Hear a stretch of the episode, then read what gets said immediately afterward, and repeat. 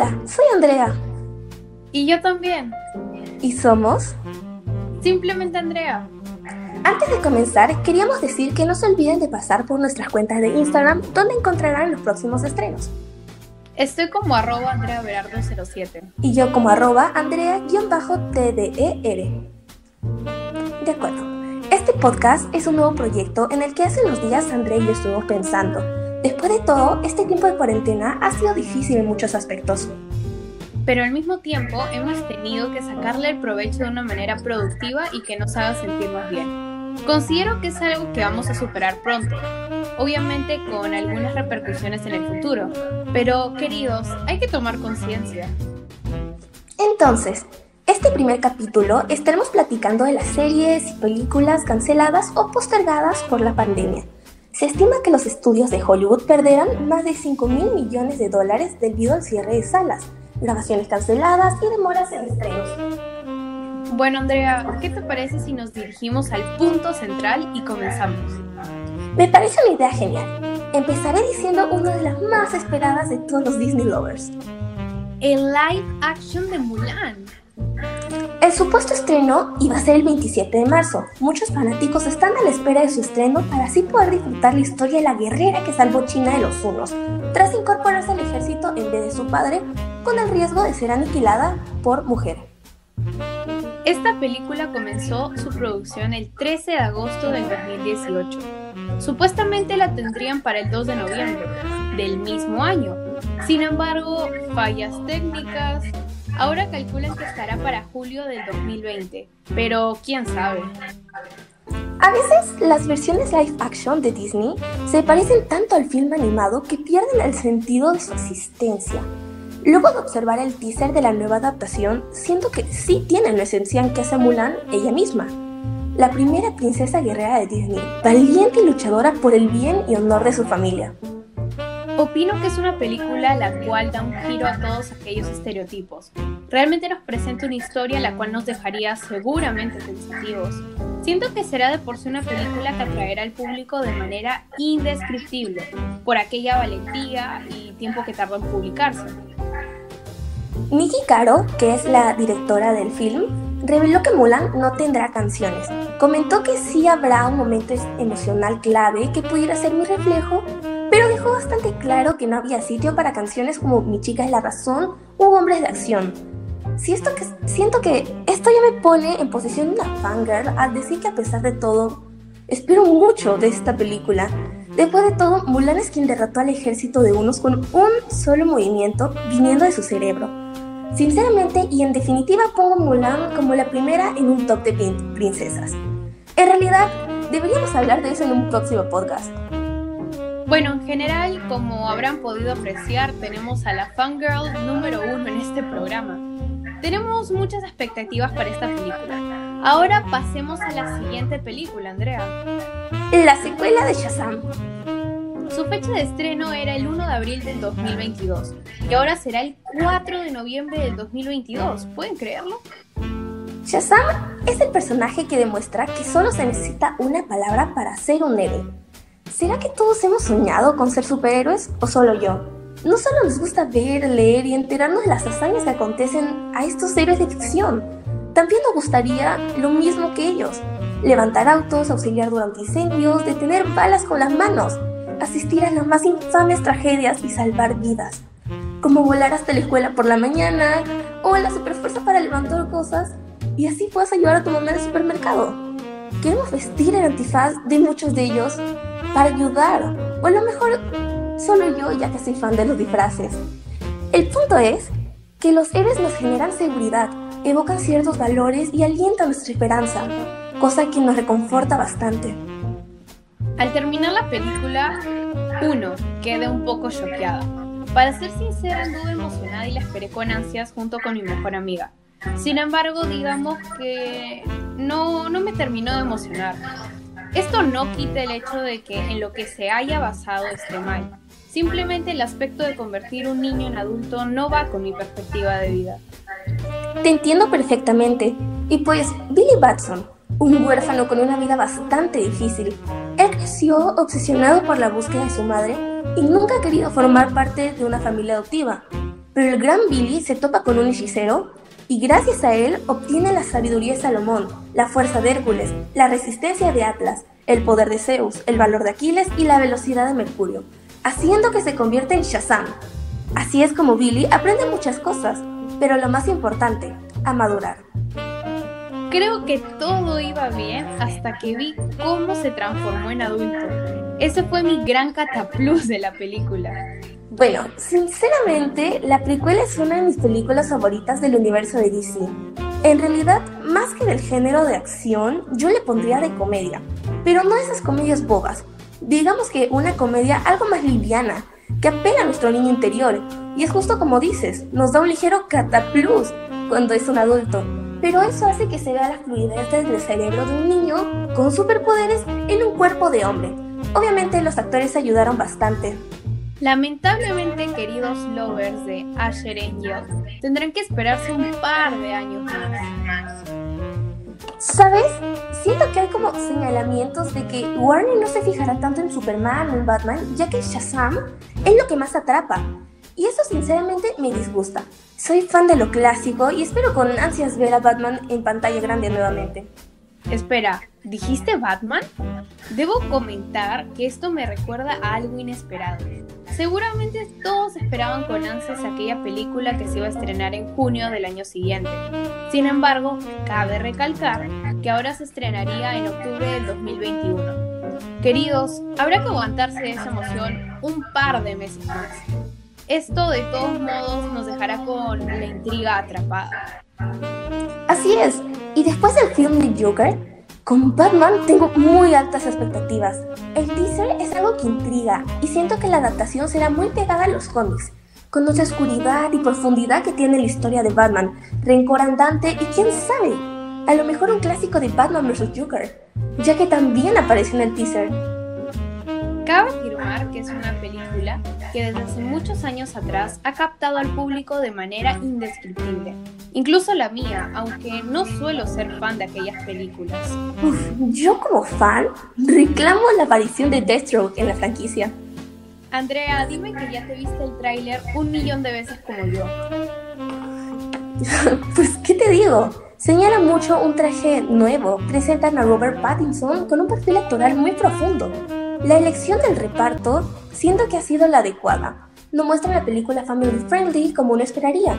Representan la de Batman, los problemas, cómo afronta las cosas, y eso realmente es el verdadero Batman. Siento que aquello atrae la atención del público de maneras gigantescas. No puedo evitar emocionarme con aquel suspenso e intriga que muestra. Diría que expectativas de esta película muy altas. Realmente cada día soy más fan de DC. Warner ha mejorado el trabajo. Ya tenemos al Joker y se viene Batman. Espero más películas de ellos con ese nivel. Qué sorprendente. Hablando de este tipo de películas, ¿has escuchado algo de Black? Uy, sí. Aquí estás escuchando una Marvel Liver de corazón, Black Widow, otra muy grande de este año, la película con la que empezaría la fase 4 de Marvel. ¡Wow! Por lo que veo entonces, no solamente mis hermanos están alucinando con esa película. Realmente he contagiado todo este hype por los héroes con mi familia. ¿Y tú? ¿Qué esperas de Black Widow luego de Endgame? Me da una tristeza gigante el que tengan que postergarla hasta una fecha indefinida. Debo afirmar que estoy demasiado ansiosa. Un par de años atrás, aquellas películas no solían ser de mi agrado. Un toque extraño pero real. Sin embargo, gracias a mi entorno me he contagiado. Arroba Andrea Chávez. Eso es cierto. Siento que he contagiado mucho de esto. He leído un rumor que señala que el argumento de la película sobre Black Widow se ubicaría a principios de los años 90 o puede que en el año 2000. Es decir, que será una precuela y presentará a las personas que antes fueron una familia para ella, antes de dejar Rusia. Recordemos que hasta ahora solo hemos tenido flashbacks de cómo esta gran mujer se convirtió en la despiadada espía que se une a los Avengers. Por otra parte, tengo por seguro que tendrá un inicio simplemente espectacular y resaltante en la audiencia. Todo esto se enfoca en mi personaje favorito de Marvel, así que simplemente diré que mis esperanzas en esta película están puestas. Te cuento algo del teaser. Los fanáticos se han preguntado quiénes son los coloridos personajes que presentan. La habitación roja o Red Room es en los cómics una especie de programa de entrenamiento soviético donde entrenaban a las mujeres jóvenes y huérfanas. Las participantes se convertían en asesinas de élite, las mejores del mundo que podrían ser capaces hasta infiltrarse en el enemigo. Yelena Belova y Melina Botoskov, al igual que Natasha Romanoff, fueron parte de la habitación roja, lo que nos deja en claro en el tráiler en diversas escenas. Estas asesinas fueron creadas tras la Guerra Fría y los buenos resultados se vieron con el Soldado del Invierno. Así es, cada uno de esos pequeños fragmentos me deja con una muestra de valentía inmensa. Por lo que veo, se presentará un molde un poco diferente a lo que hemos visto en las anteriores escenas de Marvel. Re sorprendente realmente. Honestamente, estoy esperando su precuela desde que la reclutaron para Los Vengadores. Desearía que se hubiese estrenado antes para pasarme viendo esa película un par de veces en la cuarentena. Debo admitir que últimamente ando metido Stranger Things. Espero con ansias la cuarta temporada. Por favor, no me juzgues, pero no la he visto. ¿No había postergado la cuarta temporada? No puede ser. ¿Es en serio? Creo que entonces estoy perdida. No quiero dar muchos spoilers, pero supuestamente esta cuarta temporada iba a verse un viaje en el tiempo súper inesperado enfocan un paisaje de invierno magnífico, pero no dan muchos detalles de los personajes principales, lo cual llega a ser extraño en cierto punto. Suena locado y sorprendente a la vez, entonces será motivo para ver Stranger Things. Vamos con nuestra corta recomendación de canciones. Siempre habrá una dependiendo del tema de nuestro podcast, claro. Esta vez serán éxitos del gran Elvis Presley, el rey del rock and roll, con sus temas de Jailhouse Rock y Can't Help Falling in Love. Canciones para aficionados de los 50 y 60. Es más, Elvis tendrá su película donde supongo que será una especie de narración sobre su apasionante y trágica vida. Aunque de la película solo sabemos que el rol protagónico es por Austin Butler y que su nueva fecha de estreno será en noviembre del 2021. Le esperamos realmente para armar un karaoke en la sala de cine. Era de esperarse. Es un hombre que sin dudar deja un mensaje gigante a la sociedad lo que merece la pena recordar. Todos los fans de este capo en la música se llevarán una gran sorpresa. Y también soy fan. Creo que soy fanática de muchos. Bueno, realmente el 2020 y 2021 serán los años increíbles de películas. Vamos por una actriz con una gran variedad de películas y fama internacional, Angelina Jolie. ¿Sabías que participar en Eternals? Había escuchado de ello, pero no estaba tan segura. Siento que será una mezcla de artistas incomparables. Exactamente. Si no me equivoco, también hay dos que participaron en Juego de Tronos y realmente siento que cambiará la perspectiva de Marvel. Hará que crezca su universo a un nivel fascinante. La película iba a estrenarse en noviembre, pero ahora se estrenará en febrero del 2021. Gran apuesta de Marvel en la que ya no hablamos de superpoderes, sino de dioses, seres inmortales que vivieron en la Tierra y fueron claves en la historia para la humanidad. Respecto al teaser, casi no tengo palabras. Fue algo que me dejó impactada. Es realmente inspirador de una manera imperceptible. De alguna forma te hace sentir esperanza del futuro. Podría decirse que expandieron mi mente haciéndome sentir la evolución del mundo en un minuto y medio, tomando una perspectiva como si también fuera inmortal. Me gusta la temática de dioses, así que por ese lado digo que ya la considero una de mis favoritas. Me quedé realmente descuadrada con el tráiler que presentaron muestran tomas fuera de la realidad, como otra perspectiva del mundo, algo que a veces, muchas veces nos falta apreciar. Es simplemente alucinante, cómo en microsegundos pueden darte una reflexión y llegar a tocar el alma en ciertas películas. Dime que no me puse en modo pesativa. Diría que es lo normal en ti, pero yo sentí que era inmortal en 10 segundos. Bueno, bueno, ya lo escucharon entonces afirmar que esta cuarentena me la pasaré viendo rápidos y furiosos junto con mis hermanos. ¿Puedes creer que es una nueva adicción? Rápidos y Furiosos es una saga eterna. Me he visto cada una de ellas junto a mi mamá. Aunque realmente no soy tan fan, Rápidos y Furiosos recibe generalmente reseñas negativas de la crítica especializada, pero positivas por parte de la audiencia en general. Tristemente debo comentarle a la audiencia que se iba a estrenar la número 9 de la saga The Fast and the Furious. Iba a estrenarse en mayo. Sin embargo, gracias a toda esta crisis mundial, estará en vía pública para el 2021. Hay que recordar que esta seguirá con las emocionantes aventuras y carreras del equipo de amigos tras la traición de Dominic Toretto. Suena algo raro decir que esperaremos tanto, ya que tenían casi todo listo. Creo que en mayo iba a darse la premiere. Así es, ya que lleva siendo filmada desde el 2019. Yo diría que en general parecen sagas sin fin por lo visto. Siempre dejan un inicio movido y un suspenso intenso. El teaser muestra a Toreto algo melancólico. No me malentiendan, siento que esto es un avance para la franquicia. Rápidos y Furiosos me perdió desde la séptima y no era tan fan por eso. Las cosas eran repetitivas y los chistes de auto pues, no pegaban tanto como antes. Entonces, siento que este teaser quiere lograr cambiar una etapa de Rápidos y Furiosos, lograr llegar a un público que haya tenido diferentes experiencias tanto de jóvenes como en adultos. Siento que los padres podrían sentirse relacionados con el personaje, alguien arriesgado de joven, pero ahora seguro con su familia. La temática sería algo como todo lo que Toreto puede hacer por su hijo, guiarlo por buenos caminos, en este caso también hablamos de autos, y que lucha por lo que más ama. Desde mi punto de vista, el teaser muestra algo simplemente fuera de lo común. Mayormente todo suele ser acción, sin embargo, este comienza de una manera sentimental, nostálgica, donde claramente puedes notar que hasta las personas más rudas o alocadas en la vida pueden tener los sentimientos más profundos. Yo diría que es una saga que atrae al público en cantidades gigantes, por el cómo la realizan, en qué se basan. A pesar de aquella locura se ve aquel amor y sobre todo unión. Bueno, después de todo, siento que esta película mostrará la frase que digo desde hace unos años. La persona más fuerte del mundo no es aquel que levanta pesas o tiene músculos.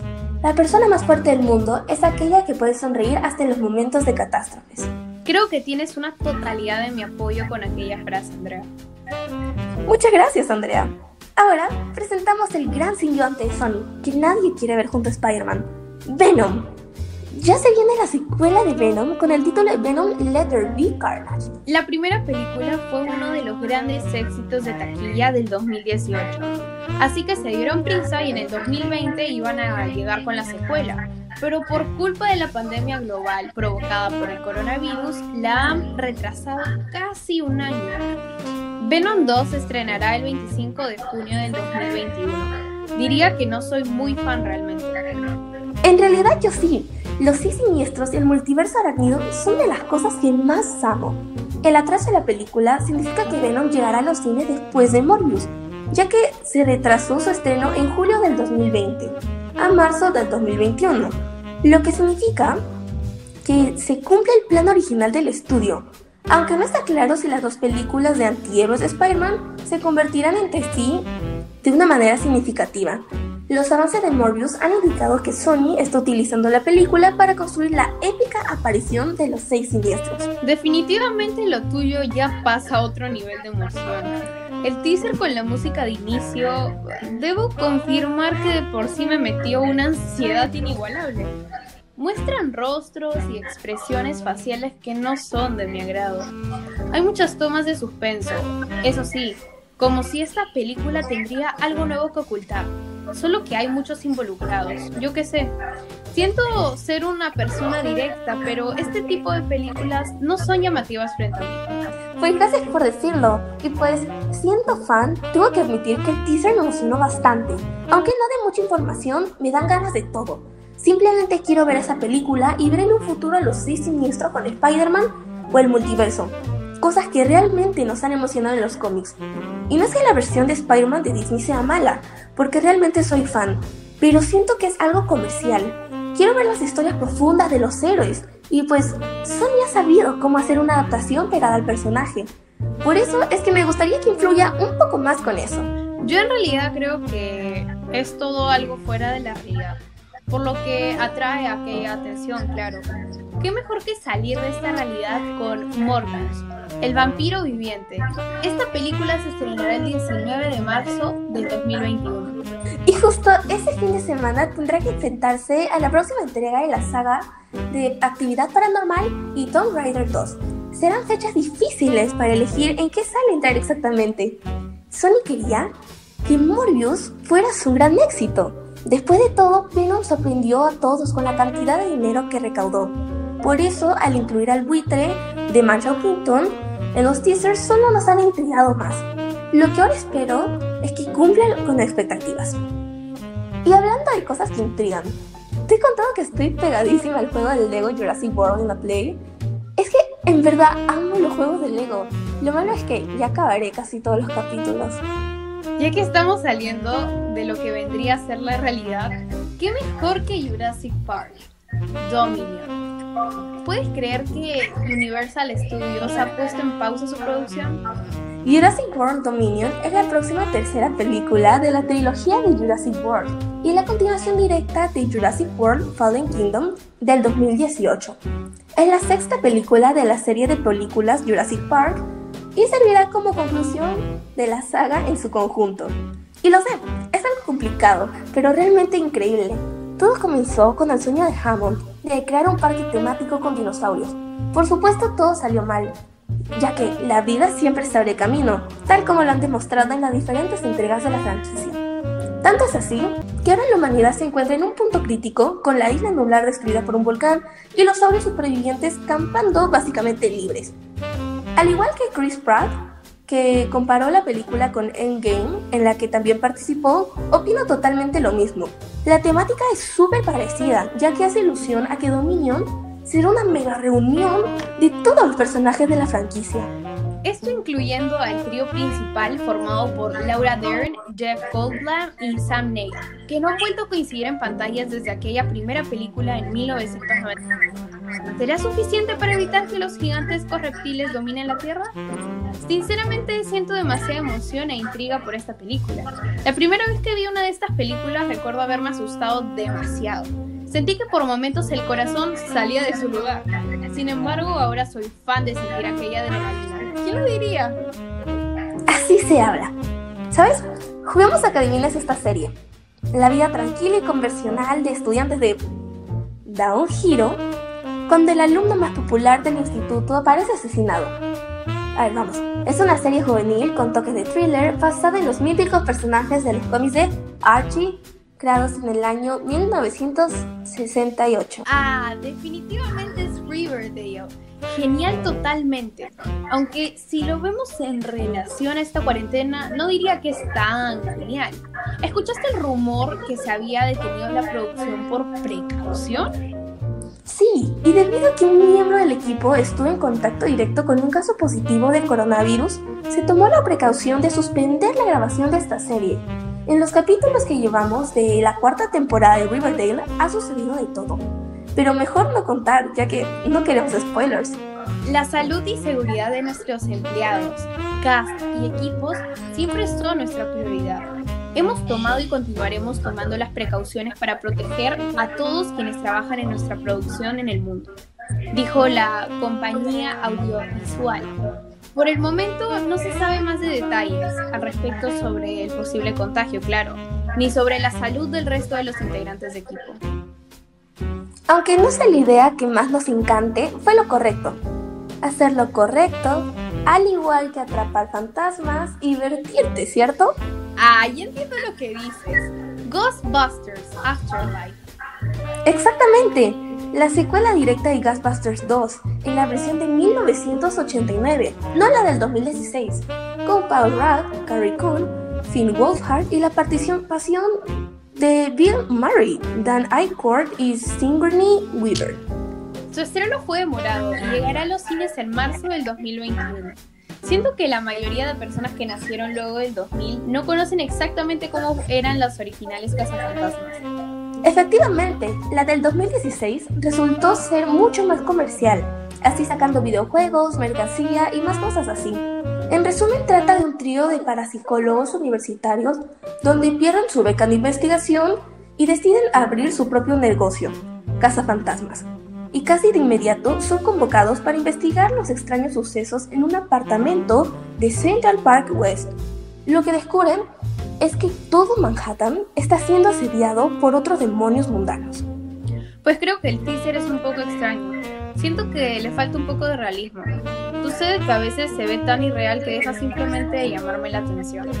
Según mi punto de vista, digamos que en las películas ficticias es necesaria una pantalla verde, y considero que son algunas fallas de esta. O a lo mejor le falta presupuesto, yo qué sé. Oye Andrea, hay que contarles a quién contactamos. Sucede que se nos ocurrió hablar con alguien que tiene el conocimiento de diversas series, en especial la de este género.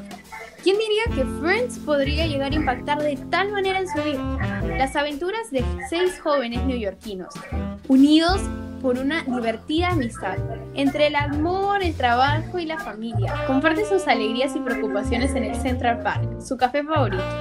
Lo que buscamos con el contacto que hicimos fue tener un punto de vista más amplio e imparcial. En conclusión, nos explicó que la serie es usualmente criticada por no tener una supuesta trama. Sin embargo, la trama es dada imperceptiblemente por cada capítulo. Aparece sutilmente y luego todo se relaciona. Capaz y uno no se da cuenta de la cronología, pero exactamente eso es lo que engancha. Su opinión respecto a la próxima temporada es que no tiene sentido del todo, ya que un reencuentro no tiene mucho sentido luego de 25 años, especialmente en una serie, ya que cualquier cosa puede pasar en ese lapso de tiempo, y ya cada uno decide imaginar qué es lo que ha pasado durante ese tiempo. Esta es una crítica personal de la que contactamos. Ya cada uno decide qué conclusión sacar.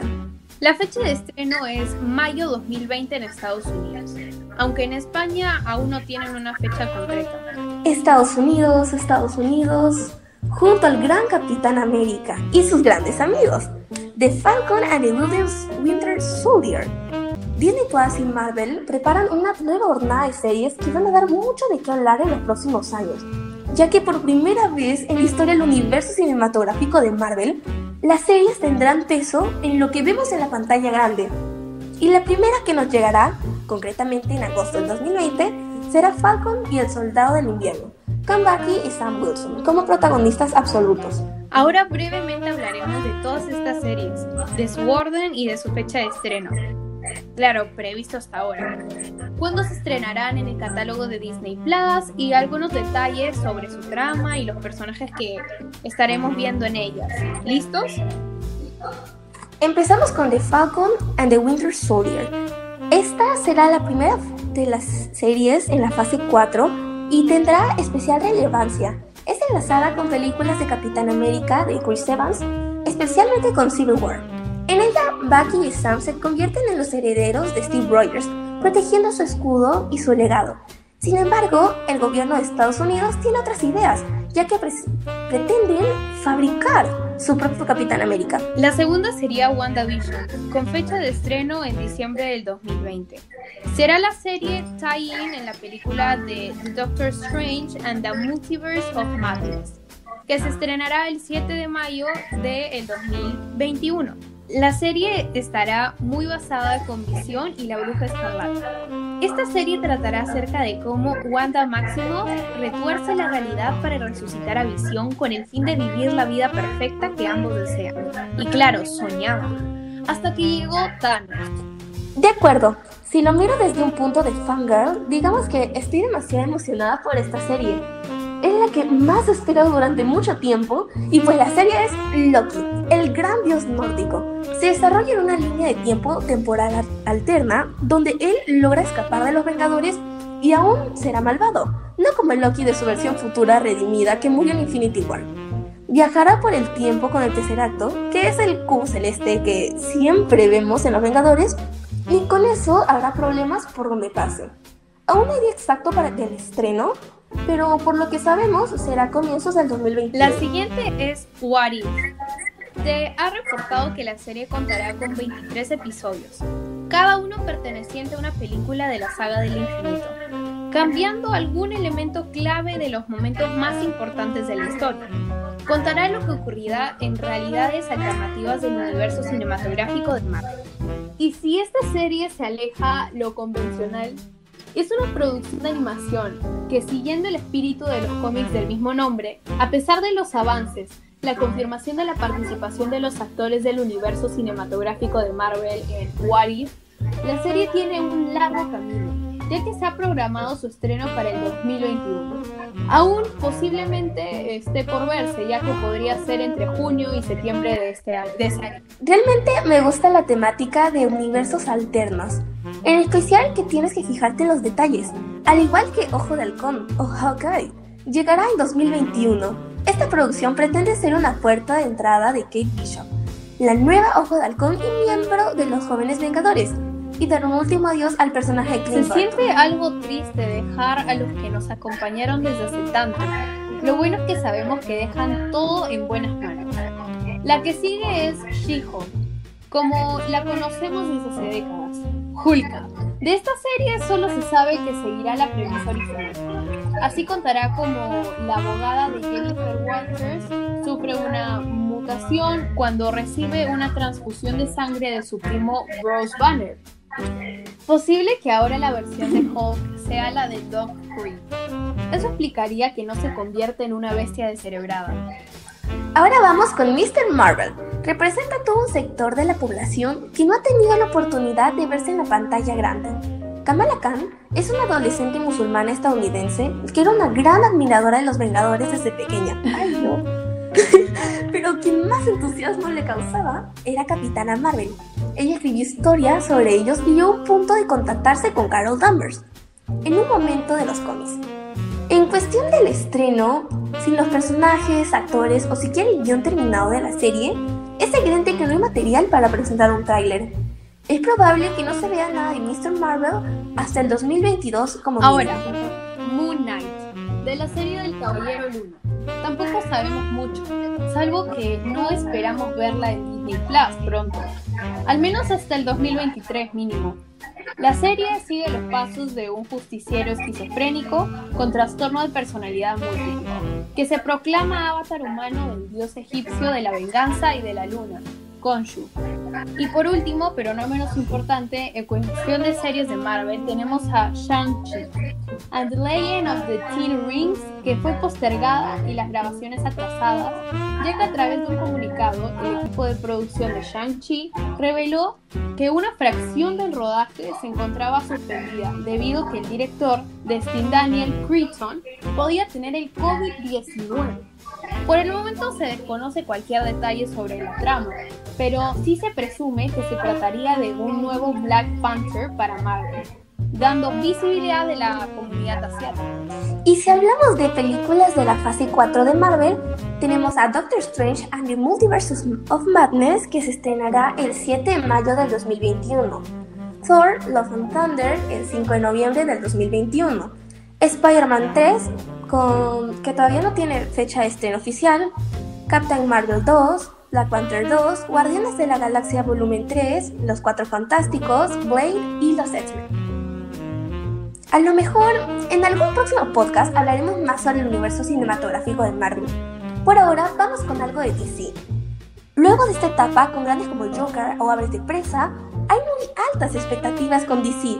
Vendrá Wonder Woman en 1984, pero con la fecha pospuesta para el 14 de agosto. La primera película de La Mujer Maravilla se desarrolló en 1918, al final de la Primera Guerra Mundial, mientras que su secuela viajará varios años en el futuro, hasta los años 80, en el contexto de la Guerra Fría de la que Diana participará para evitar una catástrofe mundial. En cuestión del teaser, sinceramente me ha encantado. Te dice demasiado en muy poco tiempo y te hace sentir que ya viste la película. Tiene esa vibrocha entera y el soundtrack es increíble. Necesito esa canción. Me parece genial los enfoques que le da. Me llama mucho la atención ya que la primera película de ella se volvió súper fuerte gracias al triunfo. Sin embargo, al parecer ahora la noto nostálgica y recordando su pasado. Pero ¿por qué todo en DC tiene que ser oscuro y siniestro? En esta línea surge la idea de las supermascotas. Y es que en los cómics, nuestros héroes también tienen amigos de cuatro patas. Crypto es el perro de Superman, originario de Krypton, y fue enviado como avanzadilla a la. Por lo tanto, posee los mismos poderes que su dueño. Batman también tiene un batiperro, Ace, un gran danés que cuenta con su propio equipo de lucha, como una radio en el collar especial que cuando lo activa podía colocarse automáticamente en la máscara y localizar a Batman y Robin. tendrá fecha de estreno el 21 de mayo del 2021, pero aún no cuenta con teaser oficial. Luego tenemos a Batman y la secuela de Shazam, pero de eso ya hablamos al comienzo. Así que ahora viene El Escuadrón Suicida 2. Ya ha quedado confirmada que la historia no es una segunda parte de la primera, sino una historia independiente a la que vimos en el 2016. Ahora bien, ¿de qué tratará? Los últimos rumores apuntaban a que puede contarse desde la perspectiva del villano, sea quien sea, tomará un rol relevante en la trama. Pero lo dicho por ahora, no hay nada confirmado por Warner Bros. Lo que sí parece cabe más claro es que la película podría ser apta para menores de 13 años, dada la calificación R de Aves de Presa, que ha podido no haber ayudado a que la cinta de Harley Quinn se haya quedado tan bajo en la taquilla. Entonces, su fecha de estreno será el 6 de agosto Ahora del 2021. 2. Con fecha de estreno para el 16 de diciembre del 2022. El Dios de los Mares fue el sorpresón de Warner y DC, y su recaudación una razón de peso para lanzar una segunda parte. Todo apunta a que el hawaiano Jason Momoa tendrá que volver a enfundarse en las mallas de Aquaman para enfrentarse a Black Manta. La primera película de Aquaman cerró casi todos los conflictos del pasado de Arthur Curry. Aceptó su destino como el rey de Atlantis, venció a su archienemigo Orm. Mera se quedó a su lado y obtuvo el clásico traje de superhéroe de colores naranja y verde. Aquaman 2 podría contar con los sucesos posteriores al enfrentamiento final. El montaje de la inexperiencia de Curry bajo el mando de Atlantis podría ser un gran inicio, mientras se introducen más sobre los futuros villanos y acompañantes. Los rumores apuntan a que The Others, un grupo de superhéroes que portan las reliquias de Atlantis, serían los nuevos aliados de Aquaman en la secuela para atrapar a Black Manta. Muchos coinciden en que el Rey de los Mares fue parte de este grupo antes de formar parte de la Liga de la Justicia, por lo que no podría ser tan descabellado pensar en esta introducción. Finalmente, de DC, tenemos la que siempre se pospone, The Flash. Es curioso que al héroe más rápido de todo DC se le haya retrasado tanto su película. Pudimos verle por primera vez en la película de la Liga de la Justicia, Sabemos que DC seguirá en estas películas con el arco argumental del cómic Flashpoint, el cual comienza con Flash volviendo atrás en el tiempo, que es uno de sus superpoderes y acelera lo suficiente al correr, para poder salvar la vida de su madre, que recordemos muere asesinada cuando él era un niño. El problema es que jugar con el tiempo siempre trae consecuencias, y Barry Allen acaba creando una línea temporal alternativa que afectó a todo DC. Bueno, siento que más hemos hablado de cosas que nos gustan. Y en esta ocasión ¿también iremos criticamos? con la que menos Pues claro que estamos sí. de acuerdo. La Cenicienta. Estado por Camila Cabello. Ya tiene fecha de estreno para el próximo 5 de febrero del 2021. La película dirige Kate Hannon y se supone que el debut cinematográfico del artista nacida en Cuba se lanzará el próximo 5 de febrero del 2021. Esta nueva adaptación de Cenicienta surgió de una idea de James Carden, que junto a Leo Parmelan producen la cinta. Carden y la propia Cabello se encargarán de la banda sonora de la película. Y ahora, la decisión de elegir a una mujer hispana es una ruptura significativa en una larga tradición de cenicientas clásicas. Y lo sé, estamos en una época de remakes de todos los estilos, pero no lo sé, siento que no es lo que esperaba. A lo mejor eso era lo que querían los directores, impactar a la audiencia. Esto no quiere decir que Camila no tiene talento, porque la idea de que ayude con la música y sea obviamente la vocalista por tener el papel de Cenicienta se me hace increíble. Estamos hablando de renovar una de las primeras películas de princesas de Disney. Así que siento que es totalmente algo nuevo, impactante y después de todo ser el debate de Camila. Esto Claro podría sí. ayudar a que En tengamos una mejor expectativa. participarán la actriz Indiana Menzel como Evelyn, la madrastra de Cenicienta y el ganador de Emmy Billy Porter como la hada madrina. Sinceramente al enterarme de esta noticia me loqué un poco. No es que esté en contra de la comunidad LGBT, ni nada similar. Sin embargo, creo que hay ciertos límites. Considerando que es una película de Disney, está enfocada para los niños y niñas. Creo que cualquier padre de familia al ver esta película sin tener idea de aquellos cambios quedaría incómodo. El cambiar el pensamiento de un niño. ¿Cómo explicarle a este que es la hada madrina ahora es un hombre? De un momento a otro. Eso es cierto, pero creo que lo que Disney quiere lograr es que se expresen, sea cual sea su situación, darles un derecho a opinión sin que nadie lo juzgue, y cosas así. Los niños también toman sus propias decisiones, después de todo son humanos, ¿sabes? Ya había un live action de la Cenicienta, es por eso que al comienzo también me tomó de sorpresa. Y pues esta película no debe confundirse con el remake live action que Disney publicó en el 2015, ya que solo es como una renovación. Seguirá existiendo la clásica Cenicienta con su castillo de Florida y habrá una moderna que también será la que interprete Camila. Básicamente, enterándome de eso, me quedé mucho más tranquila. Hablando de remakes polémicos, el remake del también tenemos a la de Sirenita. 1989 será dirigido por Rob Marshall y protagonizado por Hailey Bailey. La historia será la misma, la de la sirenita que quiere ser humana luego de enamorarse de un príncipe. Si bien la nueva versión incluirá algunas de las canciones originales de Alan Menken y Howard Ashman como Bajo el Mar, ganadora de los premios Oscar a la mejor música original y a la mejor canción original. También incluirá nuevas composiciones, producto de la colaboración entre Menken y Lin Manuel Miranda, productor del famoso musical Hamilton. Para el live action de La Sirenita estoy escribiendo canciones adicionales con el compositor de Lin Manuel Miranda, dijo Menken en el D23 del 2018. Miranda también trabajó con Disney cuando escribió canciones para la película animada de Moana. De momento no se tiene una hipnosis oficial de La Sirenita, pero es obvio que seguirá con la historia original basada parcialmente en la obra de Hans Christian Andersen. La película se centrará en Ariel, hija del rey Tritón, una princesa con muchas inquietudes. Cuando está a punto de celebrar su fiesta de cumpleaños, la mayor ilusión de esta joven es poder conocer el mundo de los seres humanos, con la ayuda de la bruja Úrsula. Ariel quiere subir a la superficie donde conoce al príncipe Eric, de quien se enamora perdidamente y para conquistarlo le pide a Úrsula que la convierta en humana. Disney Pero el aún precio a no pagar es una fecha demasiado de estreno oficial para el remake de La Sirenita. Pero considerando que aún no tiene un elenco completo ni empieza su rodaje, lo más probable es que llegue en el 2021 o quizás 2022. ¿Sabes? Antes La Sirenita era mi película favorita de princesas.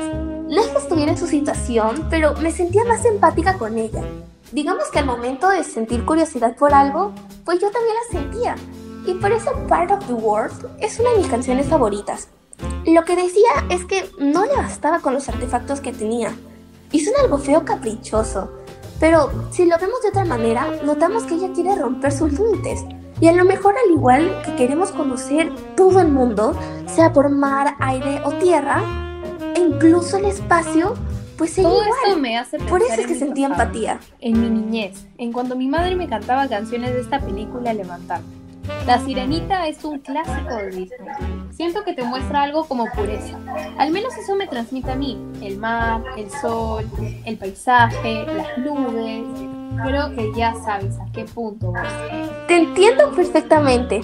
También hubo mucha polémica en cuanto a la actriz, pero vamos, es parte del proyecto interracial de Disney. Además, igual en la historia de la sirenita, eso es lo importante, aunque sí estoy emocionada por ver la actuación de la protagonista. Ahora, el En el gran momento con final de la Animales Fantásticos 3. cuidado que aquí vienen spoilers.